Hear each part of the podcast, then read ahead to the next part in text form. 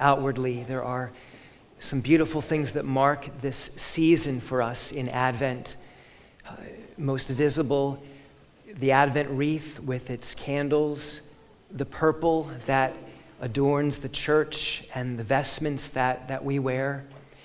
There, there's beautiful meaning in this that, that it's good to keep in mind as we're moving through this season. With the color purple, there, there are some beautiful layers there in terms of what the purple symbolizes. Remember that one of the primary meanings of the color purple for us in Advent is this. In the ancient world, purple was incredibly difficult to make, the dye. It was so expensive that regular common folk did not have clothing that was colored purple because it just was way beyond what they could have ever afforded. It was royalty who had purple.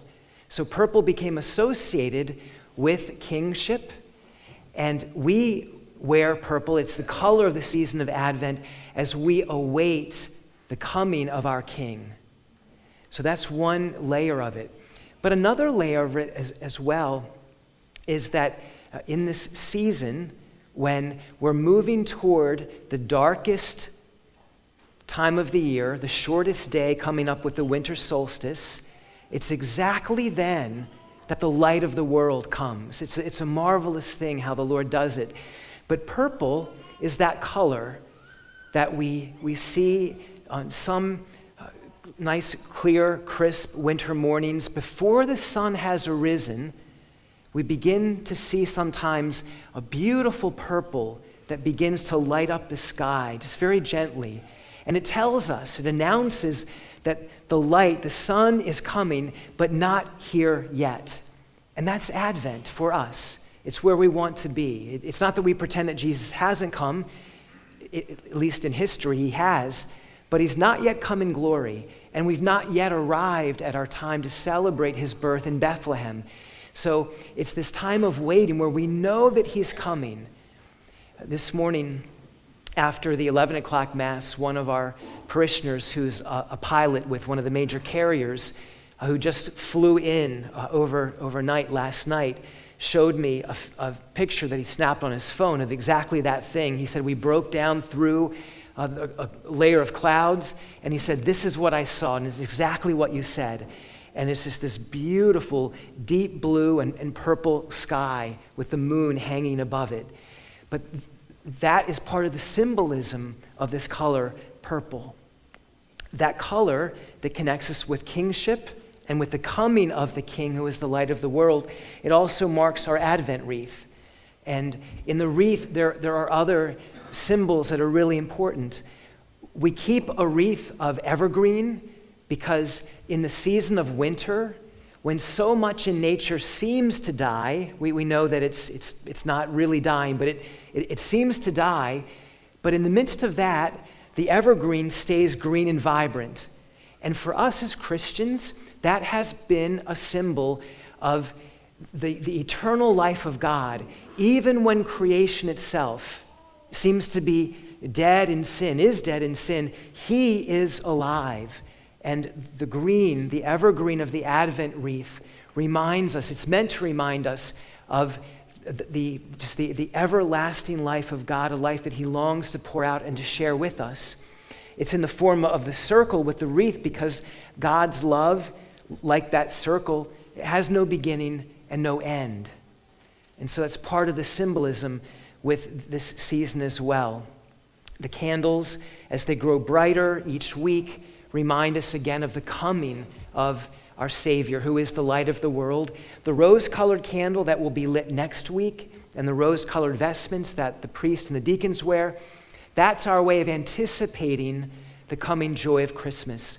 It's a nice way of saying, we're not there yet, but, but, but we want even now to anticipate what is to come, to give us that last encouragement and push in the time of Advent, that we not kind of let it kind of just slowly kind of die out and, and we just kind of barely get to Christmas, but we anticipate with joy what is to come so that we can really make the most of that last bit of Advent. All of that is part of, of the symbolism that we have in this special season. Now, today, on the second Sunday of Advent, in all of that, uh, there's another dimension to the color purple that I want to pull in. And I want to connect it back with the first reading from Isaiah chapter 40. Isaiah prophesying of the one who will prepare the way for the Lord, John the Baptist. We heard him in the gospel. Isaiah speaks of John and his role as the one who prepares the way for the Lord. But he says that his message will be a message specifically of comfort for his people. Comfort. Give comfort to my people, says the Lord. Announce to, to Israel, announce to Zion that, that she's paid all for her sins and, and she, she's welcomed back in mercy. So that, that announcement of comfort, but then we, we say, but that's John the Baptist? Because John the Baptist doesn't seem like a super comforting kind of a guy, right? Like he's in the desert, in camel's hair, the leather belt around his waist, eating locusts, and the message is one of repentance. And we might initially hear that and, and kind of push back and resist it and say, that doesn't sound like a really comforting message. But here's the thing why is it that we are able to hear John's call to repentance? What makes that possible? How is it that one could say, Repent, get, get your life back where it should be to be ready for the coming of the Messiah? How could we do that unless underneath of it or behind it were not the great mercy of God? That's the message of comfort. John may not strike you as a comforting figure, but he's preaching a message of mercy. You are able to come back to the Lord. You're able to be forgiven for your sins. That is the great comfort. Like, that's the comfort at, at its core that the Lord wants us to hear. That's the message that Isaiah announces. And maybe we we get mixed up a bit and we think that John is not all that comforting, but he really is. Because at the heart of his message is God is merciful. And that's the message of comfort that the Lord gives us tonight. So, how does that connect with purple? Purple is the color of mercy for the church. When you go to reconciliation, the stole that the priest wears is the color purple. Purple as a sign, yes, of repentance, but repentance only because there's mercy. If there were no mercy, we couldn't repent. And this is the good news is that behind the call to repentance is divine mercy. And mercy for us as Catholics liturgically takes on this color of purple. And so, uh, here as we enter into the second week, I, just, I want to encourage you heed listen to, take in those words that the Lord speaks to us through Isaiah and through John. They, they are essential words to get us ready for the coming of the Savior. You know, w- one of the best things that, that, that we can do to be ready for the coming of Christ is just to know deep down in our heart how much we need a Savior. But if I'm, if I'm not looking at, honestly, if I'm not looking at my sins, if I'm not willing to look at them and acknowledge them, if I, if I just kind of rationalize them away or dismiss them or whatever, I, I end up convincing myself that I, I don't need a Savior. If there's nothing for me to be saved from, why do I need a Savior?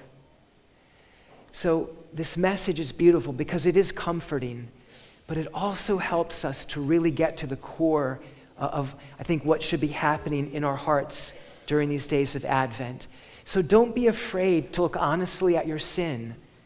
There is a Savior who is rich in mercy, who is ready to forgive. We've added a lot of confession times during Advent, uh, extra times. They're out on the website. I think they're probably in the bulletin as well.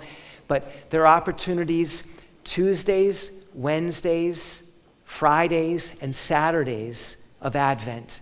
So, four different opportunities, four days each week to take advantage of this gift of God's mercy to put into action in your own life as a response to the Lord's words tonight comfort. I want my people to experience comfort, and that comfort comes in the form of our ability to go back home, to return to the Father because He is rich in mercy.